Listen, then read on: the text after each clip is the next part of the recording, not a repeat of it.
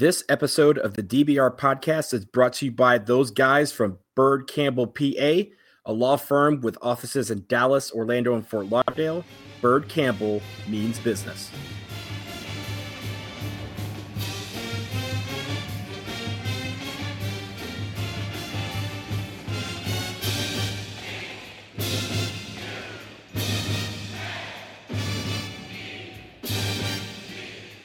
Hey there, Duke fans. Welcome to DBR Podcast episode number 123. Wow, that is a huge number. We just keep going higher and higher. We are coming to you on Monday, August 20th. The Duke basketball team is back from their week long road trip to Canada, and we are going to discuss the entire week. But before I do that, I'm Donald Wine. I'm the captain of the ship this week, and I'm coming to you from my home in the District of Columbia. As usual, my peoples are here to discuss the basketball with me. First in the Bull City, uh, the student Sam Klein. What's up, man? Uh, sorry, I thought I thought this was the Zion Williamson report. Did I did I log into the wrong show? Oh no, I, I think I think it encompasses that. Um, oh, okay, great you're just gonna have to tomahawk your coverage. So, uh, but we also have our resident ATLian, uh, Jason Evans, is in the building. Jason, what's up, man? I'm just thrilled that we get to talk about actual basketball that we saw played by guys in Duke uniforms. It's been a while, and I am so excited. Yeah, I, I kind of like that, that we have this little August show that we can talk about actual live basketball against competition that is not ourselves. I I, I really like that. So, uh, you know what? As we mentioned at the top of the show, Duke basketball took its once every four years trip abroad, and they didn't go far. They went to Toronto and Montreal for the week to play three games.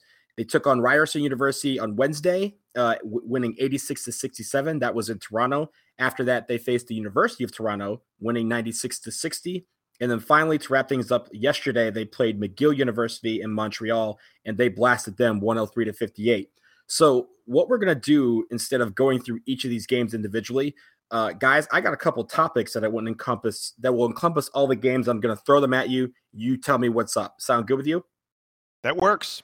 Okay, here we go. The first topic Zion Williamson. He had, um, how do we say this?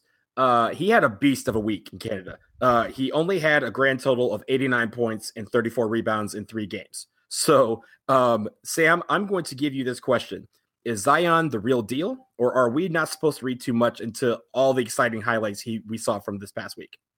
So, with those caveats applied that we mentioned a couple weeks ago on the preview show, and I'm going to get, I think, to sort of recapping my preview because a lot of it was irrelevant in the face of injuries.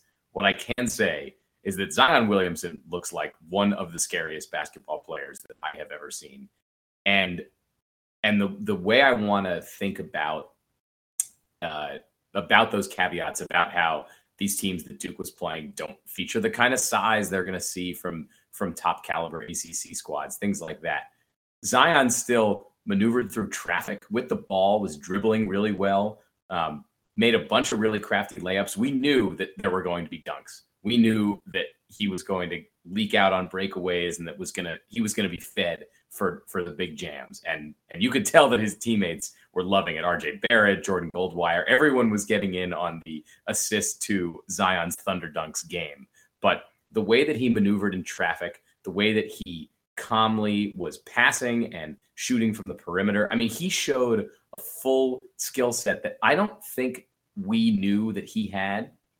You know, coming into coming into these games and and looking at Zion at the end of his senior year, there was some and, and we've we've admitted on the show, at least I've admitted, I don't watch a lot of high school basketball. I'm not going to pretend to be an expert on on how good all these players are in high school and how they project and all that stuff. I think the general theme we heard about Zion is that he is still pretty raw, but he has all that athleticism and size and speed and all the all the physical characteristics. I did not expect a player who was going to be so polished handling the basketball. I mean, he he handled the basketball as well as any person his size that I've ever seen, especially in college. And we're going to get, I assume, to to some player comparisons for him. There's nobody that that that handles the ball like he does, and that was what hey, was most impressive. Hey, hey, Sam, Sam, what about the? To me, the most impressive thing was the body control. His ability to get in the lane, to to hesitate once he was there, to absorb contact and finish. I, I, I don't. I mean, absorbing contact isn't very absorbing contact isn't very hard for him. But yeah, yeah, uh, and or, by the or way, at least it shouldn't be.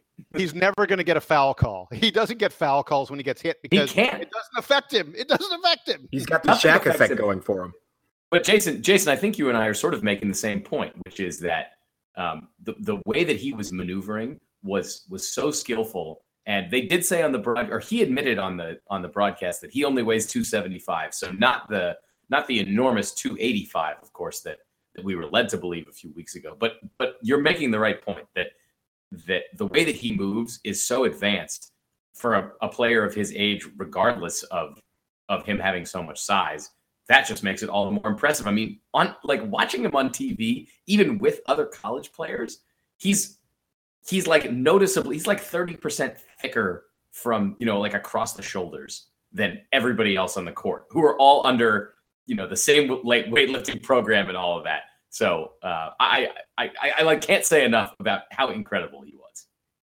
So Sam, you mentioned he was not 275. He, he's I'm sorry, he's not, you know, the outstandingly enormous 285. He's a rather svelte 275, which is a difference of only 10 pounds. But it's funny how you you he said that like, no, no, no, guys, I'm two, I'm not 285, I'm 275. It's I'm I'm lighter, so I'm quick on my feet. Uh, this dude is just ridiculous. But the one point that I have, you you encompassed a lot of what I was going to say about Zion because you know it was an absolute marvel. One thing that he did that if you go back through the the the uh, the tapes and watch, he made Dan Shulman and Jay Bilas, the two guys calling the games, he made them break character because normally during broadcast they're very even keeled. They they you know talk a lot about the players, but they're not fans. These guys were fans at a certain point in that third game against uh, McGill when he tomahawked that dunk it, through the soul of, of an entire universe. It was like you, you could you could hear Jay Bilas just jump out. He shrieked like he was like, oh, like he became a fan. And and I think what this what this team is about, we we have a lot of great players on this team. We've seen them over the last three games. But what Zion brings to the table is he turns people into fans. He the all those guys were on the team, they were watching Zion to see what he can do next. And it yeah, it could be because he's a YouTube sensation, but that kind of star quality is something that I don't think anyone's ever really seen before. So uh, that is what was incredible to kind of watch two guys who are normally very even keeled and very professional have a week where they were fans of uh, how he played and and the next guy that we have coming up, RJ Barrett. Um, Jason, I'm going to go to you for RJ Barrett. Um, he returned to his native land. He's from Canada. Wait, wait, wait, wait, wait. Wait. You're not going to let me talk about Zion? Hold on. Zion. no. Go ahead. Go ahead. Jason, No, Jason, why don't you, more. Jason, Jason, why don't you cover Zion's defense? Oh, no, wait, wait. Okay, no, here's a real question. Um, actually, wait, wait. let's talk seriously, about I his rebounding. I want you to I talk wanted to about talk his about. I was going to say. I wanted to talk about his rebounding. That's There actually what. I, that's the point. That was. By the way, Donald. I think. I, I, before I get to the rebounding, I just want to say your point about making people fans, making the game fun to watch. That that to me is the biggest takeaway we had here. Um, did, did you guys see that Dwyane Wade was tweeting about how he and his son were watching Duke play in Canada and how much fun it was and how much Mhm. his son, who who by the way is a legit player in the class of 2020. Um, Duke isn't recruiting him yet, but like Florida State and Michigan State are recruiting his son. Dwyane Wade's son can play. Um, Dwyane Wade tweeted that he was watching Duke play basketball in an exhibition game against Canada. And that's because of Zion Williamson. It's And also because of Jason- RJ Barrett, but that's mostly because of I- Zion And Williamson. Jason, Yeah. what he was doing is he was making haters believers. I don't. I can't Oh, tell you yeah. how many people. oh, yeah. who texted me saying, "Yo, you know, you know my thoughts on on on your program, but damn it, if Zion isn't the best player I've seen in a long time, like he is going to make a lot of people, whether they hate Duke or love Duke, he's going to make them watch watch Duke basketball play, and I think that is something that you know i- he's a he's a uniter uh, uh, of sorts. But Jason, talk about his rebounding. So I- I was going to say the thing that impressed me the most about Zion watching these three games, uh, uh, aside from that body control in the lane, which and his ability to finish in the lane, which was so impressive, was his rebounding and his hands. His hands, especially, uh, you know, uh, against um, against Ryerson. There was there was a play in the second quarter, just at the start of the second quarter, that that I think epitomizes what we're going to get from Zion this year. That is so jaw dropping. He brings the ball up the floor and he drives, and the defense comes to him, and he somehow sees Jack White open in the corner, I, it, it, and he makes a great pass to Jack White and White misses the shot, which is going to happen a lot because Jack White played really well and is going to hit a lot of three pointers for Duke. But White misses the shot. So Zion has created the play and created the pass. The ball's in the air. And Zion just jumps plain out of the building to grab the rebound. And then and then his putback eh, it was jaw dropping. And he did that over and over again. His ability to get in the air and those hands, all he needs is a pinky on the ball, and he's got it. And then once he gets the ball in the lane, forget it. He's going up and he's slamming with huge authority. Um, he's he's one of the more impressive rebounders I've seen for Duke in a while. And and and we just got off a season where we watched Wendell Carter and Marvin Bagley like set all kinds of freshman rebounding records and stuff. Um, but Zion Williamson, uh, you gotta. The caveat is the competition. I know, but my God, it. it I, I want to go back to your original question, Donald. It really looks like he's the real deal in a big, big way. Yeah, uh, it, it it's it's again. We talked about this last last episode. We we talked about a little bit today. It's hard to kind of sit there and say, "Yo, we're about to win every single game. These guys are going to go up for 30 points a game every game." It, it's that's not going to happen. But there is a lot of cause for excitement. There is there is a lot of legit excitement that you can take uh, from Zion Williams' performance um, this past week. So now I want to talk about, and now I'm actually going to go to you, Jason, about RJ Barrett. RJ Barrett, as we know, is Canadian. Just turned into sort of a homecoming of sorts, even though that wasn't the original plan. Uh, but he came home in a big way. He he had a pretty good week. He had 92 points in three games. Like he averaged 30 points a game. Um, Jason, that's told, sick. That's ridiculous.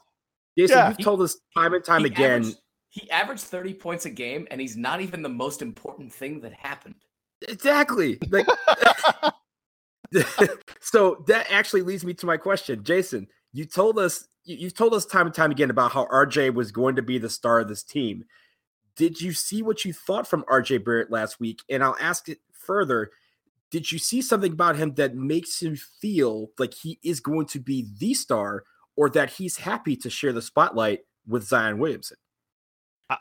Mean, what I saw between Zion and RJ was guys who enjoyed feeding each other. I mean, look, how many highlights were there of Zion feeding RJ for a slam and RJ feeding Zion for a slam? Uh, mm-hmm. these are two guys who play off of each other really well. But I think because the ball is in his hands more than anyone else, because he's the guy taking most of the shots. I think this is RJ's team.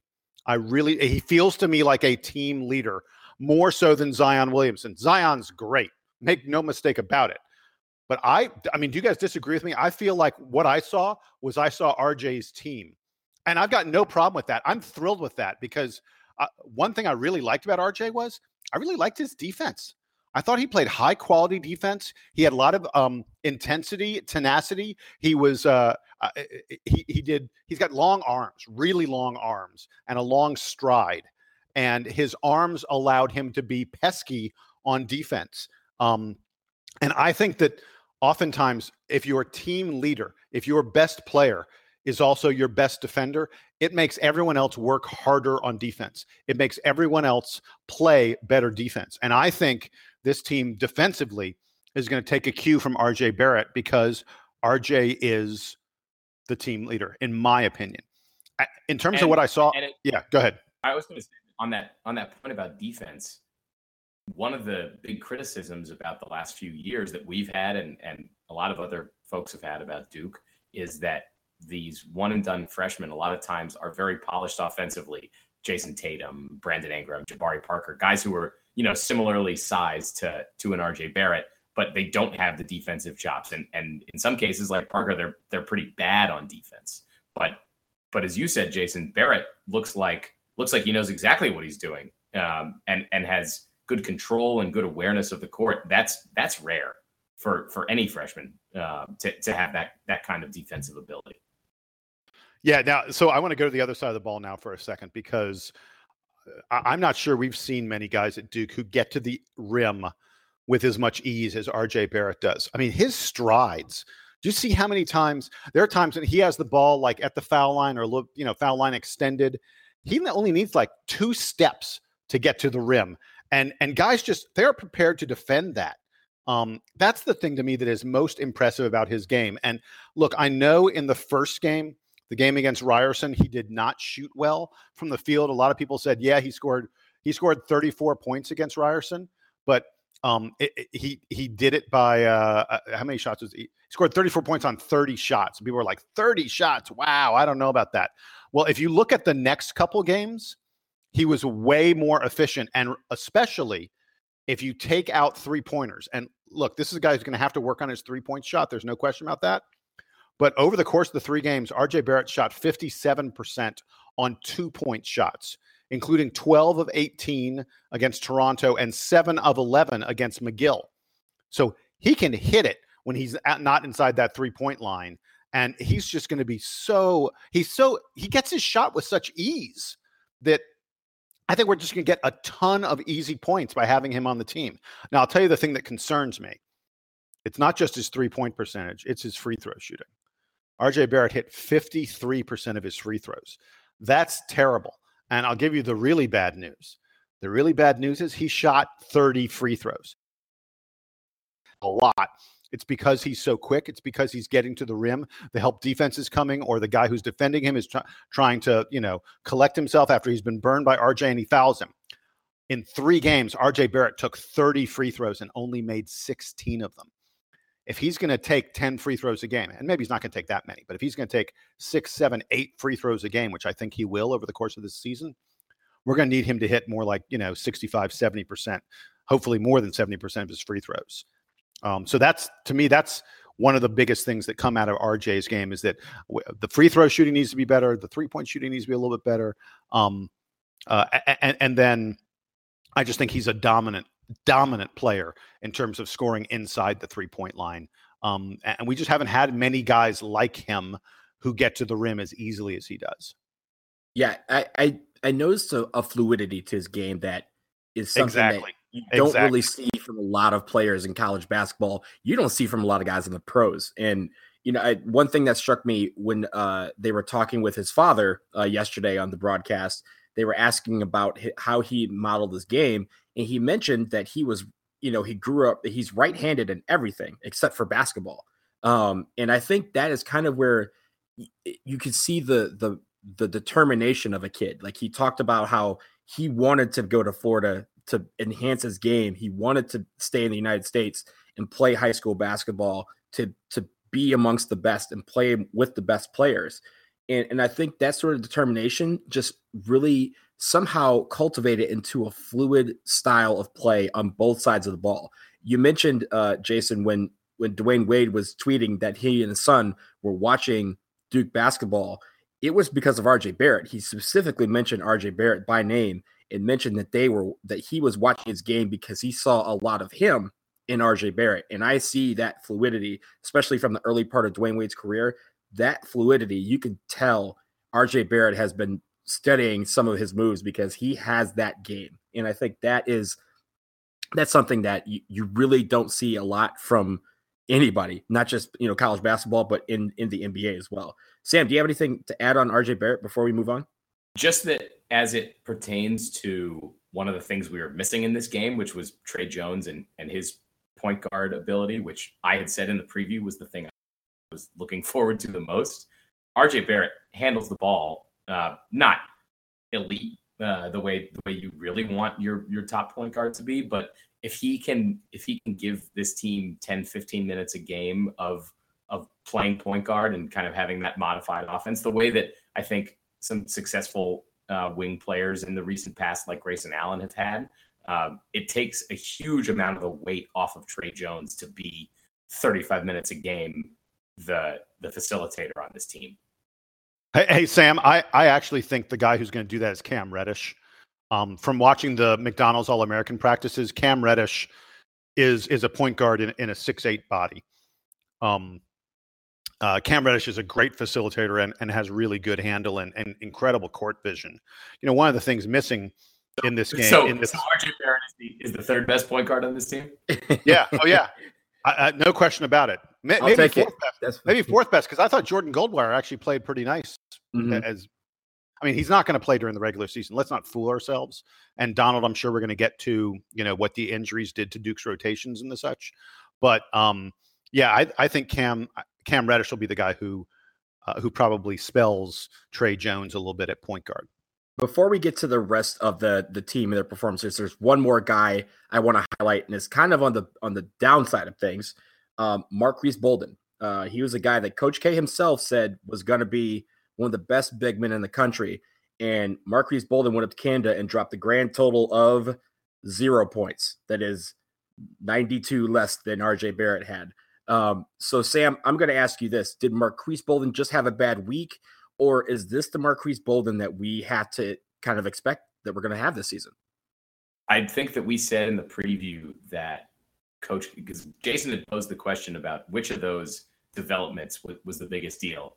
And and I think we agreed that the the big one was if Marques Bolden is actually looking like one of the best big men in the country, that takes this team to a whole other level. He's not he, he doesn't show up in the you know in the preseason previews of, of Duke as being the number one guy, the go-to guy. You know, he's he's a junior, but he hasn't really played much. He hasn't shown the ability I think that that he had in high school. It hasn't translated yet at the college level. And we were thinking, well, that's great news, um, having not seen him yet this summer. But we also were sort of skeptical, and maybe Coach K was kind of just using it as a motivational technique for him. And my takeaway from these games is, yeah, that's that's actually the case.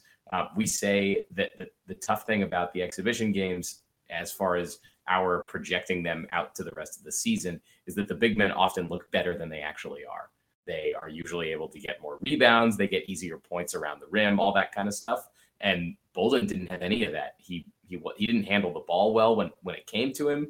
Um, he looked lost on defense. wasn't uh, wasn't recovering well on pick and rolls. Uh, there, there wasn't really anything that stood out, and and I think Coach K saw that as well, and and benched him for one of the for an entire half of one of the games. So I'm I'm pretty disappointed. I was hoping that we were going to see more from Bolden. Um, maybe things change in the next two months. Obviously, you know, it's still early. They have lots of time to integrate everybody together. The team's only been practicing together for a few weeks, et cetera, et cetera. But so far, yeah, not great returns on Bolden.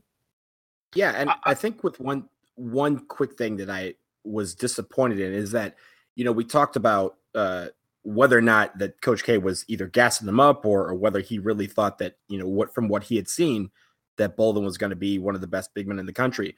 I think the consensus that we all can agree on is that he doesn't even have to be with this lineup. But if he's a capable, serviceable big man, um, it, it, whether he's starting or whether he's coming off the bench to spell um, spell one of the guys, I, I think if he's just you know serviceable and can you know be a guy that's not really uh, just you know doesn't make any waves but just gets the job done that's what this team needs he doesn't need to be a 20 and 10 guy um, but you know 10 rebounds would be great and, and just basically making sure that the defense inside is is good and, and collecting some rebounds and and some put bad dunks. But I, I think going going to Canada and and with this kind of fanfare amongst the team, throwing up a goose egg in Canada, that's that just doesn't. It's it's it sounds like more than a bad week to me. Um, and I think that is what's most concerning uh, about the whole week in general is that you know that one guy um, that all he has to do is just you know be good uh, was was very very very mediocre, uh, if not terrible, um, uh, this week. So, uh, Jason, what do you think? So I'm really torn. I mean, obviously, uh, you know, I was the guy who tossed out this notion of Kay talking about Bolden as one of the best big men in the country, uh, you know, as a big big development for Duke over the summer. So for for him to to do what he did, or, or maybe the better way to say it is to not do anything in Canada was was really disappointing um, and it's and it's frustrating, and and people are people are really ripping Marques Bolden. Um, they're talking about you know him not having good effort and things like that. Uh, my takeaway on all of this is, yeah, there there's no way to sugarcoat what a bad week he had. I mean, Marques Bolden, the only guys in the team who played less than he did were Brennan Besser, Boeser, and Mike Buckmire. I mean, The Justin. Robinson, yeah, the two walk-ons. Justin Robinson played more minutes than he did. Vrankovic played more minutes than he did. Joey Baker played more minutes than than Bolden did. Uh, you know, that's not a good sign. The fact that Kay wasn't even willing to put him on the floor for most of these games, um, you know, and he he only had three field goals attempts. He only had nine rebounds. He didn't score a single point. There's no way to sugarcoat it. Marques Bolden was terrible in Canada. But, and here's the but, we've seen him play well in the past. I mean, this is a guy who, I, I mean, he had a stretch, uh, you know, last season, you know, like the month of February, he was consistently playing 12, 16, 18 kind of minutes for Duke throughout that entire month and and quite often playing really well. I mean, in, in uh, you know, you could you could count on him many of those games for six or eight points and four, five, six, seven rebounds uh, while only playing you know 15 minutes or so. That, that those are big numbers for a guy only playing 15 minutes. Uh, and that was against ACC competition. He was doing that against against UNC and Louisville and Syracuse, uh, you know, and Notre Dame. Those are some of his better games last year. We've seen him perform, so we know that he can. Um, so I'm going to try to to put this behind us, behind Marques and behind uh, uh, you know uh, the, the the the Duke team. We this is a guy who is clearly capable of being a solid contributor and a good ACC player. So I I I, think, like you said, there's two months until the regular season starts again. Um, uh, until actually it's almost two months until we start doing you know big big time practices again um, with the coaches attending the practices there's plenty of time for him to work on what he needs to work on um, which is intensity uh, physicality um, you know and and really being present when he's in the game. And i think he will. I, i've seen him do it enough. He sucked this week. He sucked big time. But i've seen him be good so I know he can, and I think he will in the future. Well, let's hope that we can, you know, he can put this week behind us or behind him and and move forward. And I think, uh, you know, as you said, I think we're all counting on him to have uh, a, a much improved uh, year as we move forward. Uh, before we wrap up, I want to quickly focus on the rest of their team, rest of the team and their performances. We obviously know that Cam Reddish and Tre Jones were out for the entire week.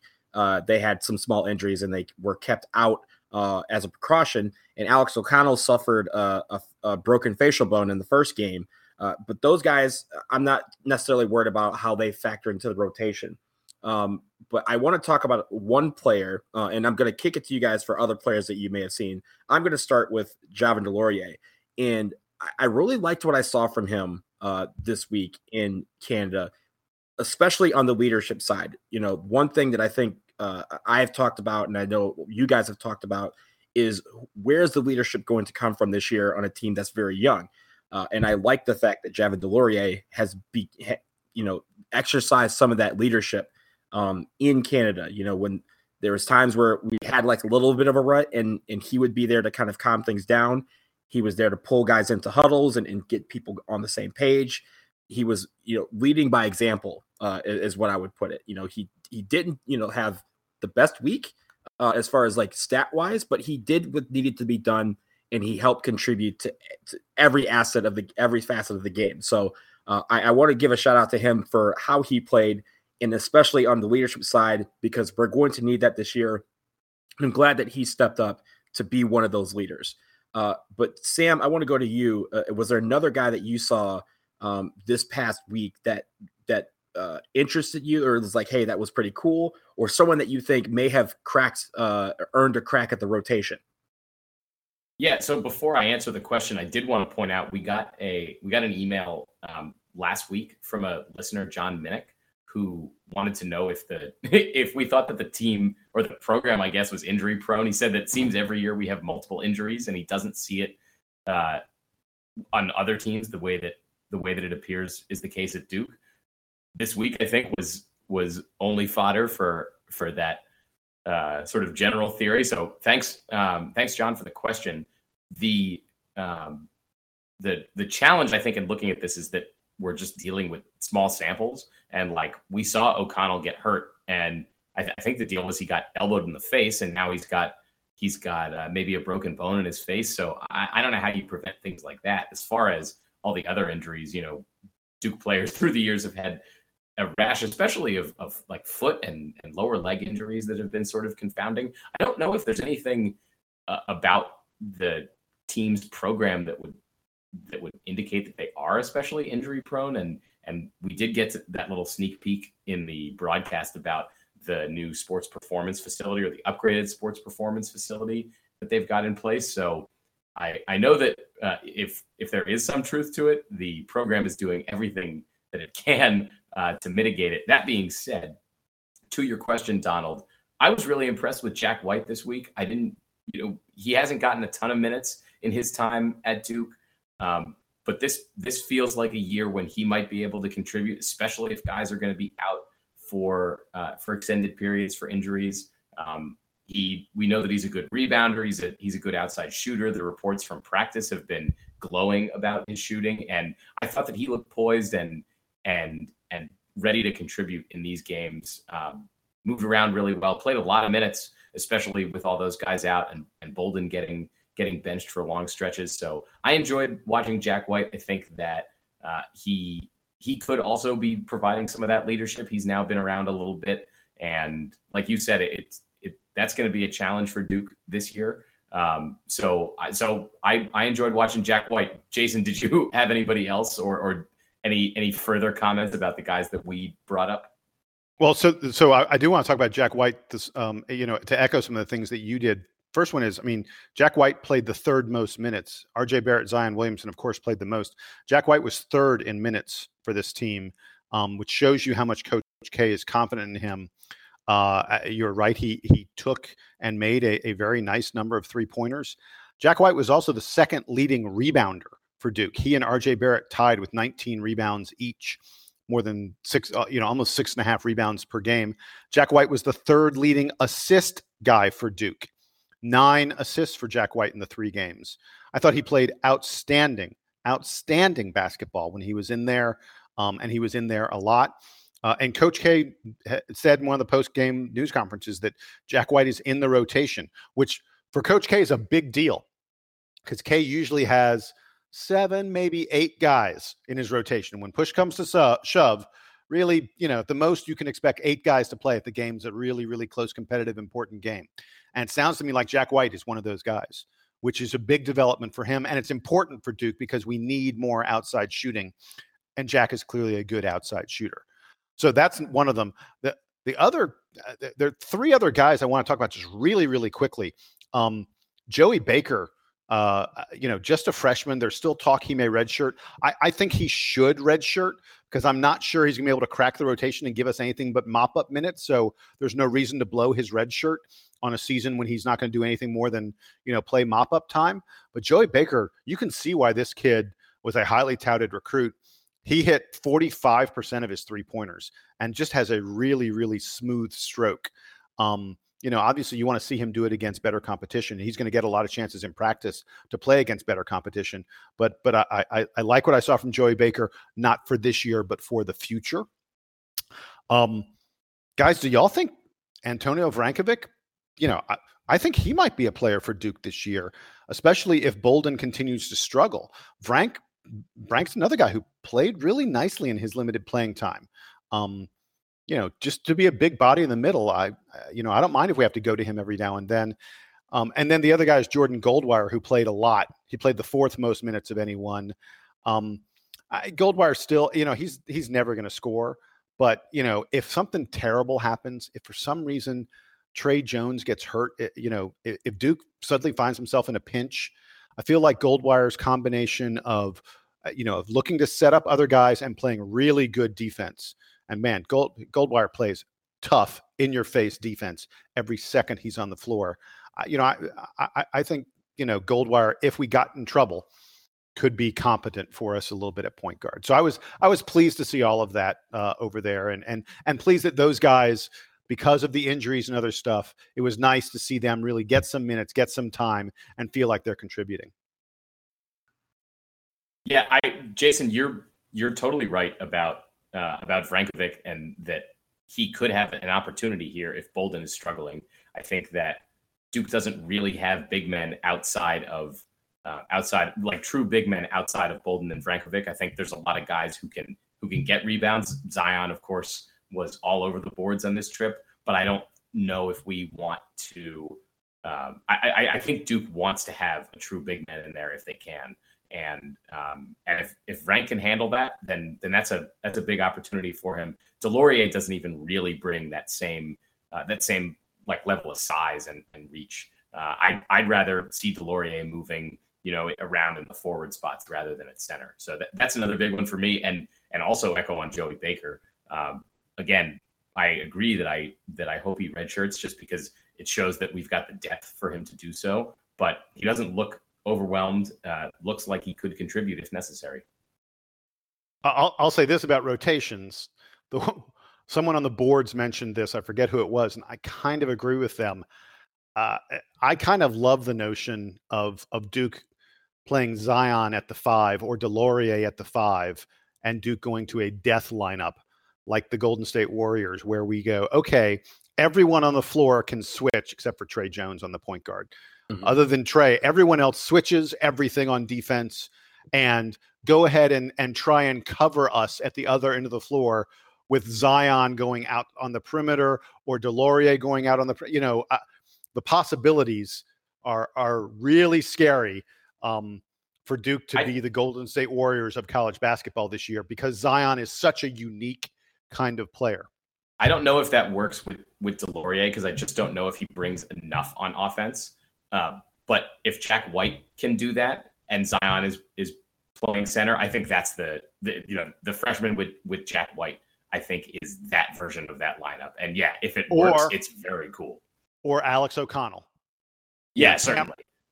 Because Cam Reddish and and RJ Barrett both have the size to be able to play, um, you know, essentially four power forward, whatever you want. I mean, this is a everybody switching kind of lineup, but um, you can't tell me that uh, that and RJ um, and and Cam Reddish all rebounding that Duke is going to get killed on the boards. And if you're not getting killed on the boards, the other team has no. There's no way a team can play a conventional big man against Cam Reddish or RJ, or uh, uh, or Zion Williamson and hope to stay in front of them. There's no conventional big man in college basketball who can stay in front of either one of those guys. I think yeah, the flip side of that is is that if you have O'Connell out there, I want to see a little bit more defense, or I want to see Cam Reddish play defense. I want to see him play, um, and I want to see him and, and O'Connell be able to handle the the perimeter defense together. Um, before I think that, like, I, I think Jack White is further along in that regard, um, which is why I think I was leaning towards him. But yeah, um, we we will get a few more games to see them experiment with it, and I will not be surprised if we see Coach K try one of those all perimeter lineups like like the Golden State Warriors death lineup. Yeah, but the key to that lineup will be can we shoot from the outside? And I think with you know guys like Alex O'Connell, Jack White can shoot well from the outside. Uh, Cam Reddish is supposed to be a great shooter. Uh, you know, if we can get those guys shooting well, that's going to lead into that because then guys can't teams can't just pack the paint and hope that we're going to miss uh, you know, open contested three pointers. If we got guys that are going to hit three pointers, that's going to just make everything so much more wide open because they're going to have to go out and defend them. Uh, and when you do that, all those lanes are going to be open for Reddish and Zion and RJ Barrett to just slash and, and even Tre Jones to slash in the paint and get easy buckets. And is guys, it November yet? I want it to be November. This is so exciting. and, and, and, and and let me just ruin everything by reminding everyone that Duke always only plays six or seven guys significant minutes. None of this is going to happen. We just like to speculate, right? Yeah, absolutely. One can dream.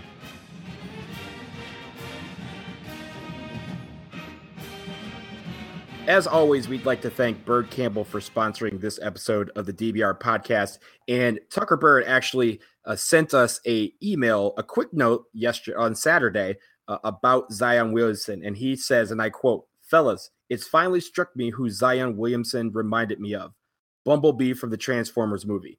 Float like a butterfly, sting like a bee. Tucker Byrd, I have to agree."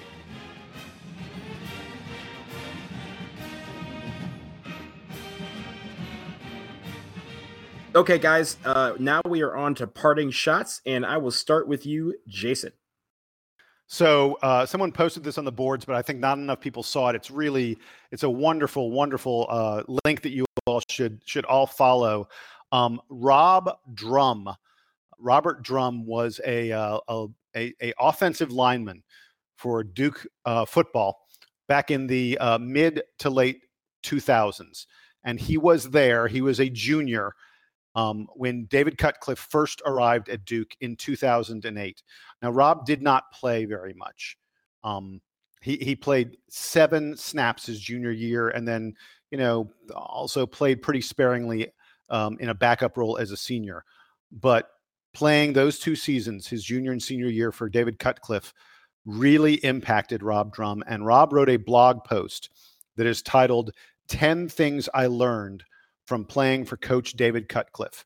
And it's a wonderful, wonderful column about the life lessons, the, the, the, the things that are, are, are going to help you in business, help you live your life, just help you succeed in general that Rob learned playing for Cutcliffe. And it's a, it's a wonderful tribute to the man that David Cutcliffe is and to the way he runs his program and to his success at Duke because Rob points out that the previous two seasons that he'd been at Duke, they had won a total of one game. And Cutcliffe arrived and immediately started to turn things around. And one of the ways he turned things around is by instilling these important life values about the way you play, the way you perform, the way you conduct yourself throughout your entire life. And that changed the program. It's a great column. I really recommend folks read it. Um, and, and again, I want to point out the guy who's writing this is not some guy who went on to to to be a big deal success for Duke. It's not a guy who played in the NFL or anything like that. This is a guy who is little more than a practice player. This is some dude who David Cutcliffe said, I need you to bust your butt every single day in practice to make us better, but you're never going to play in games. And Rob bought into that. And Rob says all the other guys bought into that. And that's why Duke is successful in football today. And he says that's because of David Cutcliffe. So great column check it out please. I'll put a link to it in the you know on the on the bulletin boards in our in our special in our page for the podcast. Um, or you can google uh, robdrum.us that's rob's website robdrum.us uh, and and check it out. It's a, it's it's really worth reading. Thanks for that jason. Um, my parting shot is a very quick one. As we all know the little league world series is going on uh, right now. And i just want to give a shout out to a team that's straight out of suburban uh, suburban Detroit, Michigan. The team from Grosse Pointe Woods, who is in the uh, championship right now. They're they're in the consolation bracket, awaiting the winner of Texas and Georgia. They'll play tomorrow. But I just want to send a shout out to them because we don't get a lot of teams from Michigan in the Little League World Series. They've been two years in a row, and last year they they did not play well, but this year they have been hammering the ball. They are ready to go, and hopefully they can deliver a title uh, to Michigan. So Grosse Pointe Woods, Michigan, love you guys and hope you guys can bring it home. Uh, good luck in the rest of the Little League World Series. But it is a fantastic Little League World Series that we've had so far. And if you aren't watching it, you just don't like happy events because these guys are always happy. Uh, Sam, your parting shot. Okay. Uh, Jason brought up uh, Duke football and Coach Cutcliffe. I just wanted to um, quickly go over our uh, our plan for football for this season. So I know that in years past we've we've covered Duke football a little bit. We've kind of gone back and forth on you know uh, how much of that we're doing, and and we're Duke basketball report, but we also you know you can come to DBR to read all about Duke football. So what do we do? So so the plan for this year, um, and I hope our listeners appreciate this. I know that a lot of folks on here are just Duke basketball fans, but the three of us are into Duke football. We know we also have a lot of listeners that are that are into football. So our plan for this year um, that we're going to try to stick to is that we are going to cover the football team. We'll do it. Um, we'll do it kind of like on the back half of the um, of the episode every week, so that you know if you're if you're not into football, um, we'll we'll kind of give that warning. Um, but we will be covering all the games. We'll we'll do whatever previews we can. We'll certainly be recapping. Um, so I, would say starting pretty much now, expect us weekly all the way into basketball season and beyond.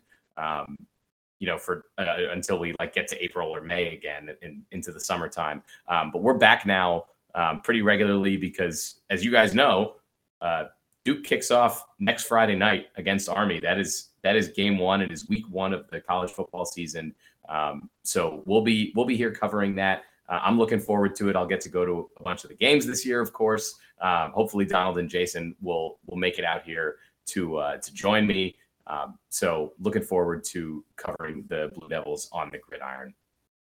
And before we wrap up, uh, my bad, we forgot to do Player of the Week.